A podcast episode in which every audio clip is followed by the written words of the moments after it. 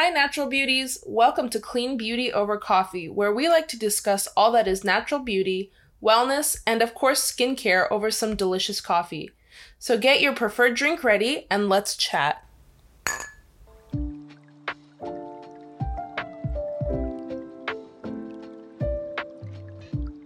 What makes the world go round? What do you need to survive Monday? We're going to be talking all about this magical little bean, coffee. So today's episode is Coffee Over Coffee. We're going to be talking about the history of coffee, the benefits and nutritional facts about coffee, and we'll also talk about the different types of coffee products that exist. Then we'll wrap it up with some coffee sustainability tips. Let's get into it. Do you get strawberry skin after you shave? Or sensitive red bumps after you wax your skin? How about wicked razor burns around your bikini line? Well, Vilau creates some of the best and soothing skincare in the natural beauty market. Especially when it comes to post hair removal care, Vilau has got your back. Their formulations are entirely natural and loaded with antibacterial and calming ingredients, the primary ingredient being aloe vera. Vilau's Royal Jelly body lotion is the ideal post shave or post wax skin soothing lotion because the honey and aloe vera are immediately effective at reducing inflammation or irritation in your skin and restore that healthy glow. Now back to our episode.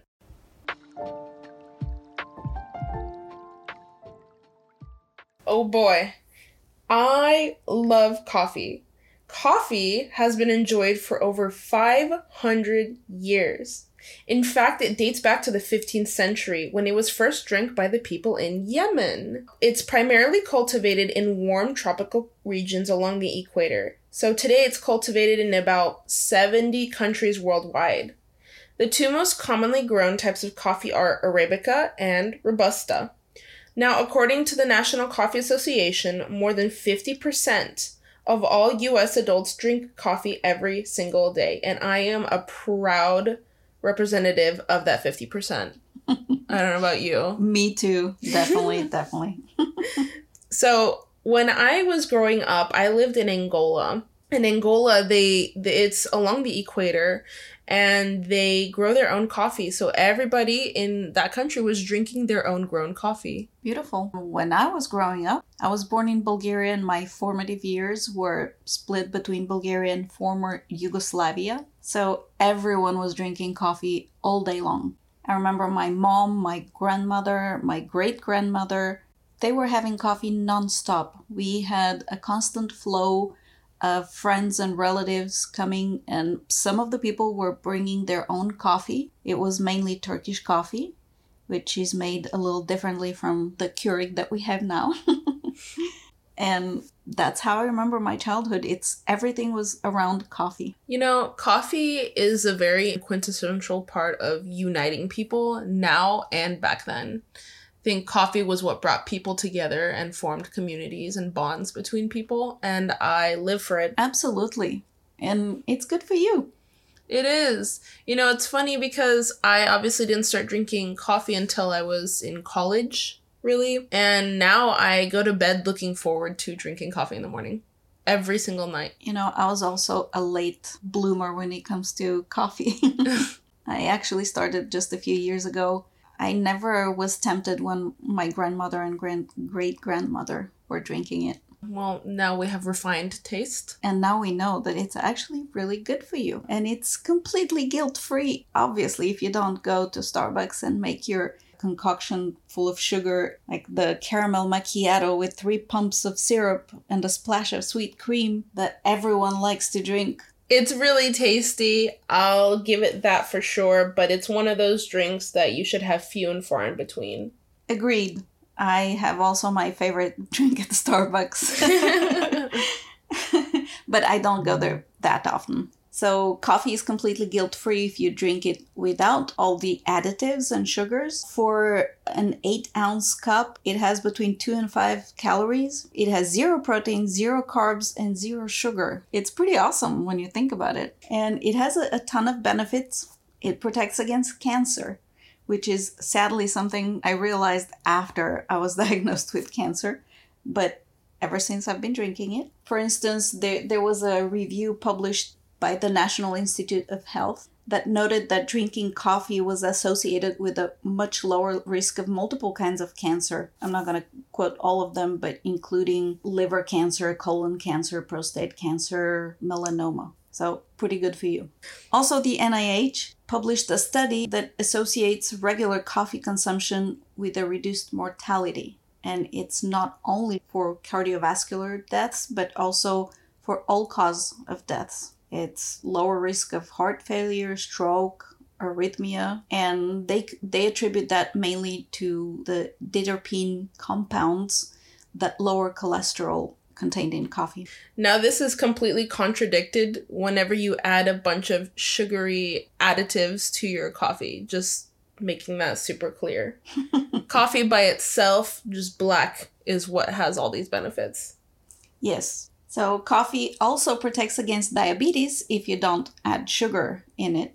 It contains multiple antioxidants that reduce the absorption of glucose from sugar or high carbohydrate foods to slow down the release of glucose into the bloodstream. This way, they prevent insulin resistance. The antioxidants that are found in coffee are chlorogenic acid and caffeic acid, which both fight free radicals to help protect your cells against oxidative stress. They are actually also the ones that help prevent diabetes, especially type 2 diabetes. They also help with weight loss, protect against neurodegenerative disease, improve physical performance, concentration, you name it. So, weight loss is mainly because coffee is fat burning. Research shows that it helps boost fat burning and metabolism to increase weight loss. When it comes to neurodegenerative diseases, there are several studies that have studied coffee when it comes to Alzheimer's and other cognitive problems. And coffee increases the blood flow to the brain, also protects against memory impairment. Coffee also lowers the brain levels of the abnormal protein amyloid beta that is crucial to Alzheimer's development. So, coffee is known to fight depression, to improve asthma control, to lower risk of select gastrointestinal diseases. Uh, it also has laxative properties, so in case someone needs that, it helps. On the other hand, when I was growing up, my grandmother had her own recipe to help you in case you have the opposite problem. And she would mix up a spoon, a tablespoon full of ground coffee with a little bit of sugar, and that would stop any diarrhea that you might have. Probably because it tasted horrendous, but that's very interesting. You would think it would induce worse diarrhea. Yes, I was interested also to look at studies because I didn't find that anywhere, but I can tell you that it was very, very efficient. Personally, I drink about two to three cups of coffee a day, and after my first cup, like clockwork in the morning, I need to go to the bathroom, and it is beautiful because then I'm ready to go about my day empty. works the same for me. so, everybody listening now, take a second, pause, take a sip from your coffee. Now, piggybacking off of the weight loss part of coffee, there are two diets that come to mind Dr. Arnot's coffee diet and Dave Asprey's bulletproof diet. A quintessential part of both diets, or technically all three if we're talking about keto too, is the bulletproof coffee, where you add butter or coconut oil or both. Sometimes a little bit of heavy whipping cream for those of us that like a little bit of a milky flavor, like myself. So it basically requires that you use black coffee, regular or decaf, alongside a robust diet plan that's similar to many others. Which focuses on whole foods, avoiding processed foods, and refined carbs while limiting your calorie intake overall. Now, Dr. Arnot says that consuming coffee several times a day can increase your metabolism, burn more fat, block calorie consumption, and reduce your appetite, which sounds all really good to me. The bulletproof coffee is wonderful. I used to drink it religiously back in my ketogenic days, and it would hold me over for hours, and I was shedding weight, but I was also on a very strict diet. Same with me. Until today, my favorite coffee, the first coffee in the morning, is my bulletproof coffee. Another really important weight loss component having to do with coffee is actually green coffee beans. Now, green coffee beans are only available as an extract in the form of a supplement. The deep roasting process used to create the most commercial coffees reduces the antioxidant content significantly. Green coffee, however, is rich source of several types of antioxidants and other beneficial compounds which include a number of polyphenols. One of the polyphenols is called chlorogenic acid, which is found in high amounts of green coffee beans. Chlorogenic acid is also considered one of the most beneficial things about consuming coffee beans, and the reason that green coffee supplements are said to act as a natural weight loss aid and fat burner, normalizing your blood sugar levels and lowering the risk of type 2 diabetes, as well as insulin resistance, improving your heart health, increasing your energy, improving your cognitive health, and also your mood. So, studies show that if taken in a high dose, it seems to be very effective in lowering blood pressure and decreases your cholesterol. For those of you that have pre existing conditions that might be exacerbated by caffeine, you should discuss this with your healthcare provider before taking it. I remember taking some supplements that were green coffee beans. That was pretty efficient. Did you? Long time ago. Really? Mhm. Wow. So, have you heard of coffee enemas? I have actually. My nutritionist used to advocate for this, and I was very interested but deterred by the enema. so, a coffee enema is actually a type of natural colon cleanse that involves injecting coffee and water into the rectum and colon. That's the part that deters pretty much everyone, I think, that hasn't done it yet. I know all the celebrities have, so I just need to buckle down and try it. Yeah, um I heard the first time about it when I was going through my cancer treatment because it's great for cancer treatments. But again, I, I have not been able to overcome my own limitations there. So, coffee enemas have been around since the 1800s. At the time, they, they were used to speed up healing following surgeries or to combat diseases or accidental poisoning. Now, today, doctors of functional and alternative medicine use coffee enemas to help manage conditions including cancer, liver dysfunction, constipation, IBS, parasites, overdoses, and some other digestive disorders. The primary purpose of a coffee enema is removing toxins accumulated in the liver and removing free radicals from the bloodstream. It's not just the caffeine in coffee that is responsible for these benefits of coffee enemas. In fact, studies show that bioavailability of caffeine obtained from coffee enemas is about 3.5 times higher than those obtained drinking coffee orally. You know, that would make sense. There's a lot of veins, and it's a very thin tissue in your rectum and colon. So I would assume it gets absorbed very fast. Apparently it does, and I would love to try it. However, I no, no, I can't. Not yet. Let's make a pact. You and I will do it within the month. Okay, but we're not going to do a podcast on it. No, no, this is the last you will all be hearing of it. so, there are a lot of people that bring up the acrylamide problem in coffee. So, acrylamide is a chemical that is present in certain foods that form from the sugars and amino acids called asparagine. It forms during high temperature cooking, like when you're frying, grilling, roasting, or baking mainly grains and potatoes. So it's pretty much insignificant in coffee, but you know, it happens. With everything, when you cook at a high temperature, acrylamide is formed. So it's been linked to certain health problems that includes cancer. Other than in foods, you can find acrylamide in cigarette smoke and some household, beauty, industrial, and textile products. According to the CDC, it reacts violently when it's melted or heated, releasing fumes that are harmful to people and animals. The highest levels of acrylamide in foods are present in potato and grain based products, which include french fries, chips, breads, cereals, desserts, and other super ultra processed foods. This chemical can accumulate in coffee beans only during the roasting process, not when you're brewing the coffee at home. Now, unfortunately, there is still no known way to reduce acrylamide formation in coffee beans during the roasting process. But in order to keep your exposure levels low, according to experts, you don't need to avoid all the foods that are cooked at high temperatures. But you should focus on eating a balanced, unprocessed diet that includes minimally cooked foods. I don't think that anyone can drink enough coffee so that you get that much acrylamide from three cups a day. Or well, I, I think that more than that is already a bad addiction. yeah, because then it's a caffeine problem. and again, it's like with everything, everything in moderation is much better. Agreed. Another one of the risks associated with heavy coffee consumption is that it decreases your calcium absorption, which therefore lead to more increased incidences of hip fractures or bone fractures. Another area of concern, especially pertaining to females, is the coffee's ability to bind to non heme iron, thus blunting the body's ability to absorb iron. Now, there is a myth that floats around, and I am guilty of believing this for a long time, is that caffeine in the coffee negatively impacts female hormones, which therefore induces worse or more pa- painful period cramps.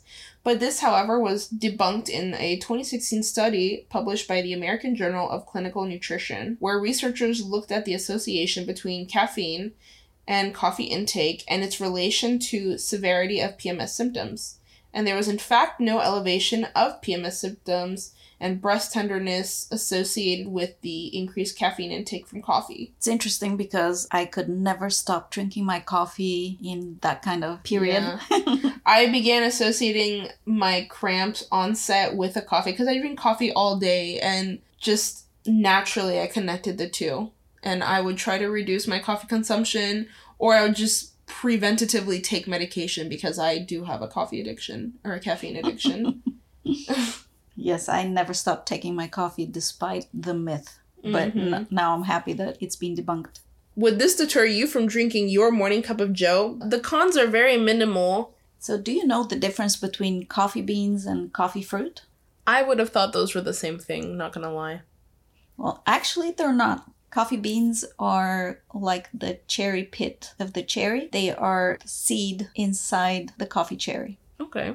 So we only usually use the coffee beans and we throw away the coffee cherry. So coffee fruit is produced by the coffee plant and it houses the coffee bean inside, just like the cherry has inside of it the cherry pit. So usually you extract the coffee bean and you roast it and you make coffee. Most coffee cherries contain two coffee beans, and the coffee fruit has a significantly lower caffeine content than the coffee bean, which makes it a great option for those who are sensitive to the effects of caffeine or looking for an energizing alternative to coffee. But the coffee cherry contains a lot of antioxidant compounds despite the fact that it has lower caffeine.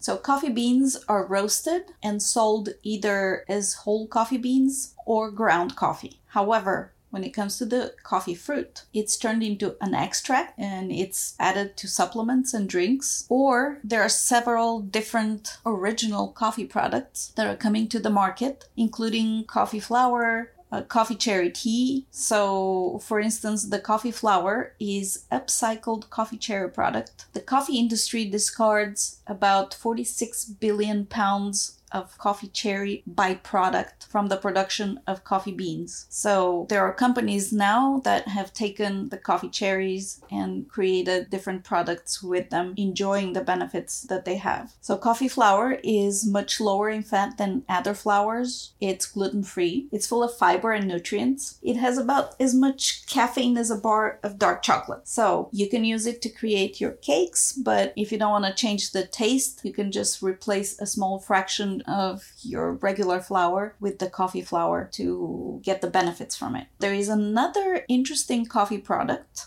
It's the nitro coffee. The nitro coffee is cold brewed. It's put into a keg and then infused with nitrogen gas. It's served straight from the tap just like a cold beer, and it looks frothy and bubbly, just like a beer. Now, it doesn't have the alcohol, it has the benefits of coffee, and I'm looking forward to trying one. Yeah. I've only read about it. As as soon as we're done recording this podcast, I'm going on a deep dive. I'm going to look for that. I need to try it. Sounds pretty interesting, right? It does. I'd love to try a bunch of these products that have recently surfaced, like the coffee flour, the coffee cherry tea, Yeah. Neutral coffee. Very cool. Another coffee product that we want to talk about is decaf, decaffeinated coffee. There are currently two methods of decaffeinating coffee. One is the Swiss water method, and the other is the carbon dioxide extraction method. Both methods do lose some of the volatile coffee oils, but they're chemical free. A standard cup of coffee contains between 80 and 120 milligrams of caffeine, so that's the dramatic cut. It won't affect the chemical called adenosine in your nervous system. Adenosine helps modulate your sleeping and waking cycles. This is what caffeine affects directly. Adenosine is a receptor. When you're awake throughout the day, adenosine accumulates in the brain, and as the day carries on, you begin to feel drowsy and sleepy, thus sending signals throughout your body that it's time for rest and recovery. That is your circadian rhythm. When you consume caffeine, the caffeine binds to the adenosine receptors, thus resulting in your brain not detecting the adenosine, which keeps your brain activity engaged and alert. This is why you hear how caffeine consumption can disrupt your circadian rhythm. Some other health benefits are actually similar to just drinking regular coffee, on a, just a slightly lesser scale. In a recent study from the American Diabetes Association, researchers found that both caffeinated and decaffeinated consumption was associated with a lower risk of diabetes. The coffee diterpenes and various oils seem to showcase protective effects against the harmful to the liver toxin called aflatoxin, and it encourages the production of glutathione, which is a potent antioxidant that enhances liver function and boosts detoxification. This also aids your heart health by eliminating the free radicals, boosts brain cognition, especially when compared to the non coffee consumers. Pretty much everyone is a coffee addict. You're addicted, I'm addicted, Doris is addicted, addicted. everyone's addicted. Yeah.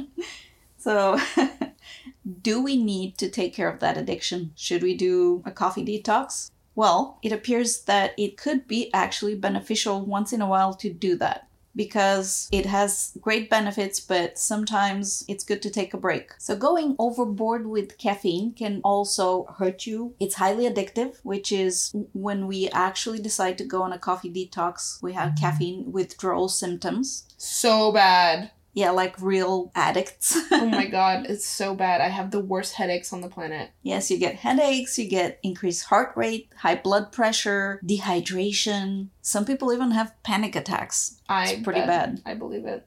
Most people actually think that a coffee detox is impossible. You can't do that. But taking a small break from coffee is really good because coffee is a very strong stimulant and it overloads your adrenal glands. It can lead to an adrenal fatigue. And also, the other benefit, if you go on a coffee detox, your teeth will appreciate it. No stains, no eroded enamel, no bad coffee breath. and you'll sleep better, especially for the people that take their coffee late in the afternoon, which I know that you and I are both guilty of that. Guilty. Yeah, start from the morning and then drink my last coffee probably at 5 or 6 p.m. It takes about 5 hours for half the caffeine in your bloodstream to be eliminated. Can you imagine? Uh, 10 hours for all the coffee that you drink to be eliminated. I'm not gonna lie, I think that's very quick. I was assuming it would take a lot longer. Well, if you take your last coffee at 5 p.m., Oh, yeah, that yeah. explains why we go to bed so late. That makes sense. It's not exactly a healthy routine. And last benefit to a little coffee detox, you save money. If you're drinking your coffee from Starbucks, especially, That's You know. expensive. it's very expensive. And if you go a little bit exotic with your recipe, like that macchiato that I was talking about, yeah, it gets expensive really fast. Now, to wrap up the Coffee Over Coffee podcast, we want to talk a little bit about coffee recycling. So, as Rosie mentioned earlier, there's about 46 billion pounds of wasted coffee cherry. That is not including the byproduct of the roasted coffee beans when you're done with your coffee. There's a lot of waste. I personally like to use coffee grounds to feed my plants. The nitrogen is really good for the soil, and the plants are very thankful, let me tell you. And I also use it in DIY body and hair and face products. Actually, the coffee beans in the plants also prevent some of the nasty insects that go over plants That's that we true. don't want. You can use coffee in scrubs in your shower for cleaner and fresher skin on your scalp, on your body. It also helps reduce cellulite. It's great plant fertilizer, excellent compost, great insect or pest repellent, natural hair and eyebrow dye. Some people use it with henna too for that dye. You can use it as a natural deodorizer for your refrigerator, which I've used on many occasions. It's a great antibacterial grease and grime cleaner, and those are just some of the ways you can repurpose and reuse your coffee grounds. In the comments below, we would love to hear how you guys use your coffee ground leftovers. And as a bonus recipe for this coffee over coffee episode, we're going to write out a coffee scrub DIY below. By this point in the podcast, you should have already acquired at least one coffee plant. Coffee is awesome, so keep enjoying it, especially with every one of the Clean Beauty over Coffee episodes. So thank you all for listening today. Please follow us on our Instagram at Vilau underscore nature or our Facebook page, Vilau space nature. Vilau nature. Cheers! Cheers.